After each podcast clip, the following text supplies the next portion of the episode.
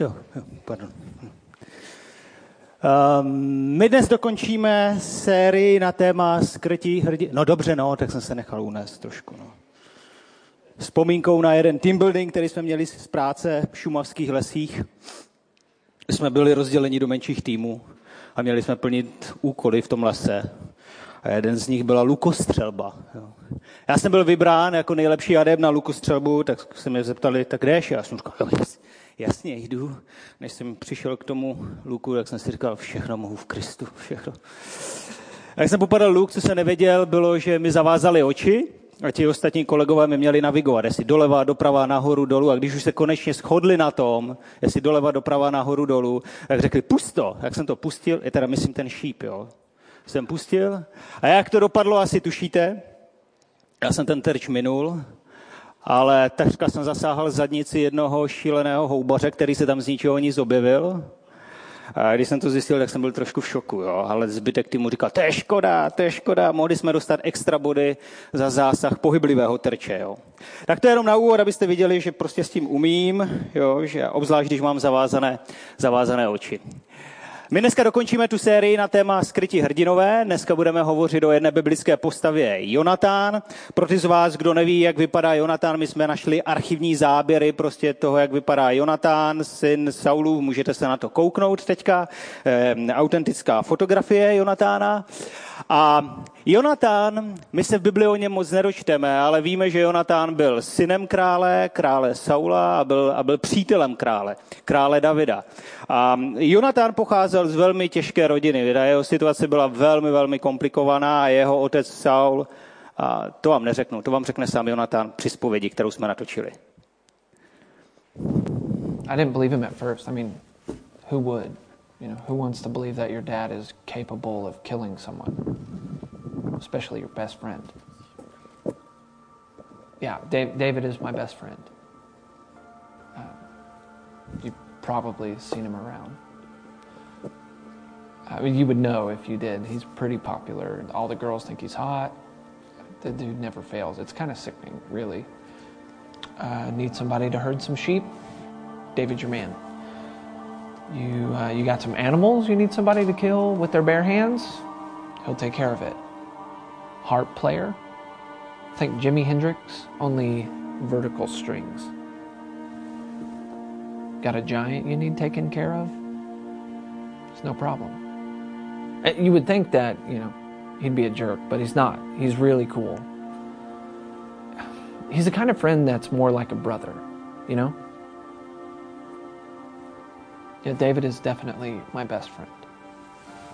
My name is Jonathan my dad is the king, King Saul. Uh, don't don't hate me because I'm the prince. It's not all it's cracked up to be. Okay. Um, for instance, my dad pays people to follow me around all the time. I mean, there's there there are a lot of people around, but usually they just want something from you. It's hard to find good friends. I mean, nobody really knows me except for David, which I think is why it was so hard for me to believe what he was saying. But I, I guess it all started when Samuel, the priest, uh, he said that God had chosen somebody else to be king. Then Samuel anoints David and says that he's going to be the next king. Then David kills Goliath. And my dad makes David the head over all of his military. David wins all of these battles. And then everybody starts saying that they want David to be the next king and not me. So my dad's pretty bent out of shape about this. I mean, I talked to him about it. Know, I pointed out that David had not actually done anything wrong. He seemed to understand. I mean, he said everything was was cool, that he was over it, that there was nothing wrong between him and David. Look, look, I know what it looks like, but trust me, I would not do anything to hurt David. He is my friend. Friends are friends, they're loyal. And that means something. I tried to tell him that he was getting worked up over nothing. I mean, my my dad tells me everything, and he didn't share any plans with me about wanting to axe my best friend. David told me that's probably not a plan that my dad would share with me, which made sense. He told me that my dad had been acting strange for a while, that he'd been throwing spears at him. And that's when I could tell that he was really serious. So I wanted to know if there was anything I could do to help. David reminded me that my dad was going to be throwing a party the next day, and he told me that he wasn't going to show up. What he wanted me to do was watch my dad's reaction. If nothing happened, that meant everything was cool. But, you know, if my dad got angry, then that meant that there were some serious problems. So the, the party started. Uh, at first, it didn't seem to matter that David wasn't there, but then after a while, my dad asked me where David was at, and I I said he had a family issue come up and that he wasn't going to be coming. My dad lost it. I mean, he started screaming. He he told me he wanted me to bring David to the party so that he could kill him. I mean, I was I was crushed. I mean, this is my dad. He even threw a spear at me. He tried to kill me, his own son. So I,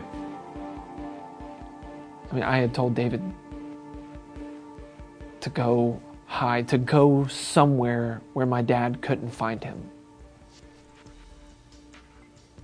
I don't know how this is going to end. I may, I may never see David again. But as we were saying goodbye, David reminded me that friends are loyal no matter what, and nothing is going to change that. I mean, this has cost me a lot.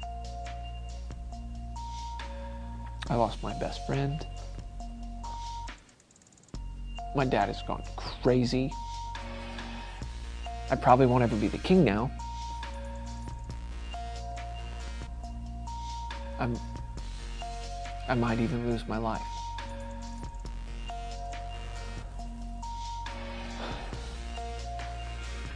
But I'd do it again. I would do it again. No doubt about it. Friends are loyal. And that means something.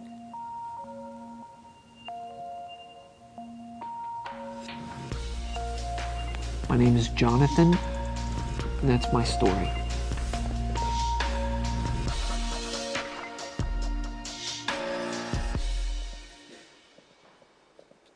Pravda, trochu jsem se bál, že tam vzadu pustí Macha Šebestovou, pustili ten správný příběh. Jak jsem říkal o Jonatánovi se v Bibli moc nedočteme, ale většinou, nebo vůbec, Jonatánův život je spjat s jinou osobou a to je, to je David. A jejich přátelství bylo výjimečné a zvláštní, protože když Jonatán zemřel a padl v boji a David se to dozvěděl, tak o něco později se psal chvalospěv, ve kterém zmínili Jonatána. A my se můžeme na to podívat, co, co napsal o Jonatánovi. A on napsal, je mi úzko kvůli tobě, můj bratře Jonatáne. Byl jsi mi velmi milý. Tvá láska byla pro mě podivuhodnější než láska žen. A je velmi pravděpodobné, že David sdílel tenhle ten příběh a tohle přátelství se svým synem Šalamounem, protože Šalamoun, když psal knihu přísloví, tak hned na úvod napsal toto. Když jsem byl synem u svého otce, psal eh, Šalamoun, útlým jedináčkem pro svou matku, učil mě, tedy otec, a říkal mi, aby posléze o nějaký kousek dál, Šalamoun pokračoval ve své knize a napsal tohle. Někdo má přátele ke své zkáze, ale některý přítel přilnul víc než bratr. Je nepochybné, že přátelství mezi Jonatánem a Davidem bylo, bylo zvláštní, bylo hluboké, bylo, bylo silné to přátelství. A my se podíváme na to, v čem tkvělo to, to, to přátelství. A když se na to podíváme, najdeme čtyři body, které o tom přátelství můžeme říct, nebo aspoň já jsem našel čtyři body, když jsem se na to díval. První věc, kterou zmíníme o Jonatánovi, je, že nelpěl na svém postavení. Jonatán nelpěl na svém postavení. Určitě znáte ten, ten, ten nejznámější příběh o Davidovi, když porazil Goliáše, příběh, který se vyučuje v nedělce už. Tak pokud ten příběh neznáte, přijďte do nedělky, my vám ho řekneme. Ale David porazí Goliáše a pak přijde do velitelského stanu, kde je Saul a jeho syn Jonatán a tam se potom píše v Bibli toto. Stalo se, že když David domluvil se Saulem, Jonatanova duše se spojila s duší Davidovou. Jonatán si, zamiloval, Jonatán si ho zamiloval jako sebe sama. Saul ho v onen den přijal do služby a nedovolil mu vrátit se domů, do domu jeho otce. Jonatán uzavřel s Davidem smlouvu, protože ho miloval jako sám sebe. Jiné překlady říkají, že když eh, David porazil Goliáše, přišel do toho velitelského stanu, tak tam byla dlouhá rozprava, kdy z největší pravděpodobností David líčil svoje životní postoje a pohledy na život. A tehdy, tehdy se urodilo něco zvláštního a Jonatán si řekl, wow, s tímhle bych chtěl být kamarád. S tímhle člověkem bych se chtěl přátelit. A obešel všechny možné protokoly a všechna nařízení, jak se tenkrát má chovat královský syn. Mohl říct, hele ty, poslouchej, Davide, koukám, že jedinou barvu, kterou ty znáš, je zrzavá. Jedinou barvu, kterou já znám, je modrá, protože to je barva mé krve, která koluje v mých žilách. Jo? A mohl si držet tenhle ten odstup. Ale Jonatán udělal pravý opak. Jonatán nelpěl na svém společenském postavení, nelpěl na tom, že byl z královské rodiny a řekl si, wow, s tímhle pasáčkem eh, kos a ovcí, jsem chtěl říct vepřů, to by nešlo, kos a ovcí bych chtěl být přítel. A porušil všechny, všechna pravidla té doby, eh, porušil všechny 36 kroků, které by lidé museli v audienci krále a královské osoby udělat, ale on to porušil a nelpěl na svém postavení. Mimochodem, když aspoň já jsem četl všechny možné knihy o, o, o vůdcovství a o šéfech, tak jsem se dočetl, že nejlepšími šéfy, mimochodem, jsou ti, kteří obrazně čas od času opustí svůj kapitánský můstek a sejdou do podpalubí, žijou s těmi, kteří jsou v podpalubí, zajímají se o ty, kteří jsou v podpalubí a ti v podpalubí vidí, wow, tenhle ten šéf se zajímá o mé potřeby. A tehdy podpalubí zase dýchá pro toho šéfa. On tam nemůže být šéf celou dobu, musí se zpátky vrátit na svůj kapitánský můstek, proto tam je, ale nelpí na svém postavení a přijde a sníží se k těm lidem. Mám za to, že jeden z největších důvodů, proč, proč není možné vytvořit přátelství, je ten, že lidé lpějí na svých postaveních. Společenském, sociálním, kariérní žebříček, finančním, jo, jaký ještě, intelektuální, názorový. Mimochodem, stejnou šanci, jakou dostal Jonatán, vytvořit si přátelský vztah s Davidem, dostal i Saul. Saul byl taky přítomen v tom stanu a mohl udělat to též. Ale o Saulovi se dozvídáme něco jiného. Nějakou dobu předtím, když Saul po druhé zásadně zhřešil, přišel za ním prorok Samuel a něco řekl Saulovi a to něco vystihovalo přesně jeho charakter. Pojďme se na to kouknout. A Samuel řekl Saulovi, Jonatánovu otci, protože vzpoura je jako hřích věždby a vzdor je jako zlo domácích bůžků. My se zaměříme na ten vzdor, co je vzdor? Vzdor není nic jiného než lpění na vlastních názorech. Jo vyvyšování svých vlastních ideí, neochotu opustit své představy, myšlenky, názory. A přesně takový byl Saul. A když se podíváme na Jonatanova otce, tak to vypadá, že po zbytek svého života nedělá nic jiného, než že honí Davida, aby ho mohl zabít. Měl stejnou možnost jako Jonatan. Mimochodem, když už jsme to zmínili, vzdor je stejný hřích jako modloslužba. Jenom proto, že vzdor je uctívání svých vlastních ideí, myšlenek, eh, názorů. A to, co uctíváme, nakonec vládne v našich životech. Jonatán, ač pocházel z téhle rodiny, byl jiný. Jonatán nelpěl na svém postavení, kašlal na to, že je královského původu. A do jisté míry se stává předobrazem Ježíše Krista, protože o Kristu je napsáno toto. Ačkoliv byl ve způsobu božím, nelpěl na tom, že je roven Bohu, Ježíš. Nýbrž sám sebe zmařil, vzal na sebe způsob otroka a stal se podobný lidem. Stejně jako Ježíš nelpěl na svém postavení, ani, ani Jonatán nelpěl na svém postavení. Druhý bod, který si všímáme v přátelství Davida a Jonatána, je, že, da, že Jonatán doceňoval to lepší v druhých. Jonatán doceňoval to lepší, co bylo v životě Davida. A ten příběh v tom stanu pokračuje, my se na to můžeme podívat. A tam je napsáno, pak si Jonatán svlekl roucho, které měl na sobě a dal ho Davidovi. Dal mu také své odění, svůj meč i luk a svůj pás.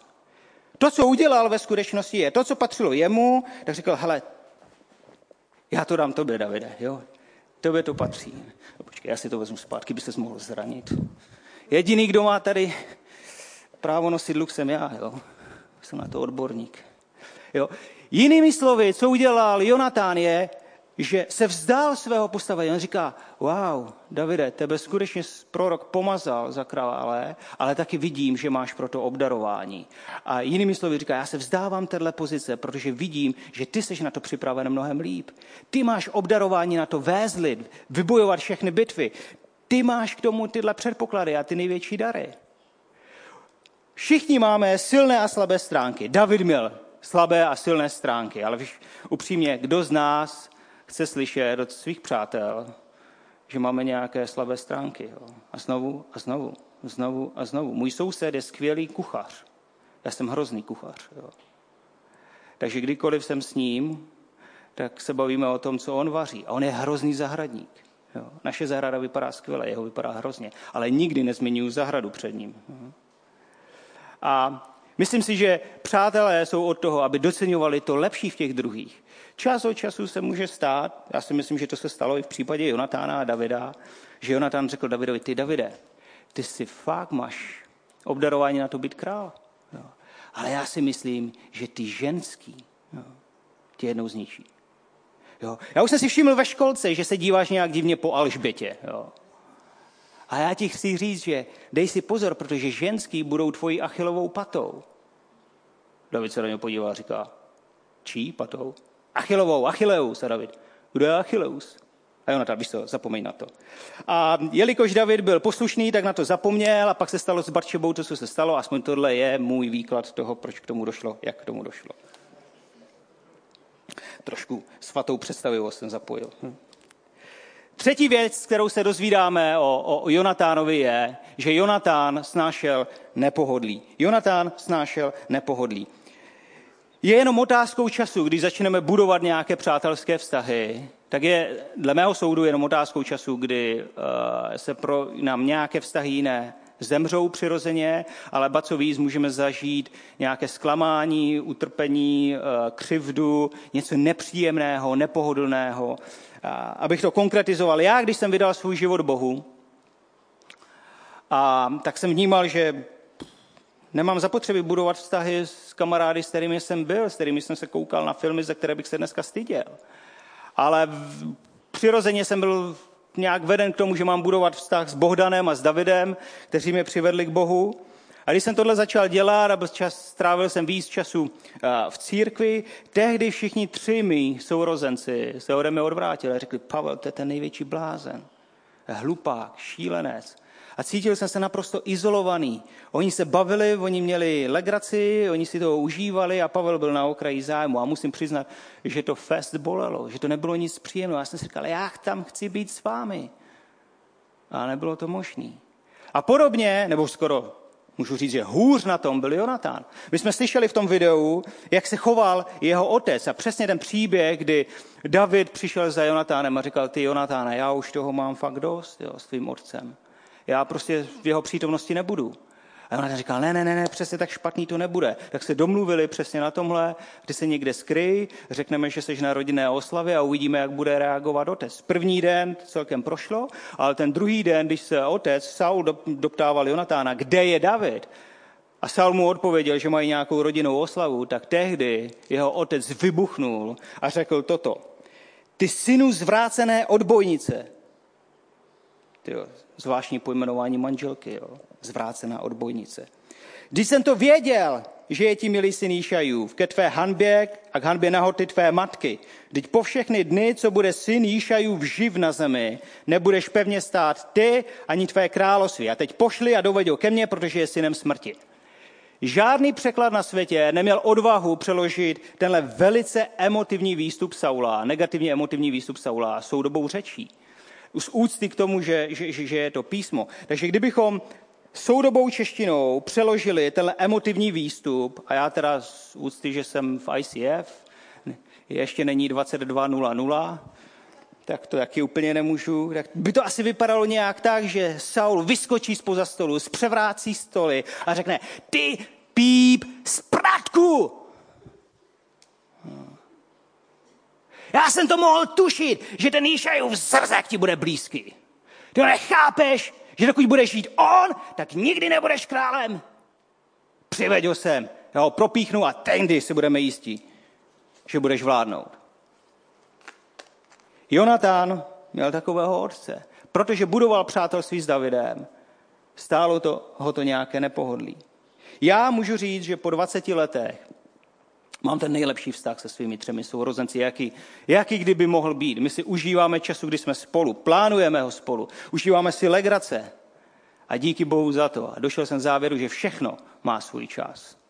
V případě Jonatána je to bohužel. Eh, Saul, jeho otec, se nikdy nezměnil. A on snášel to nepohodlí až do konce svého života.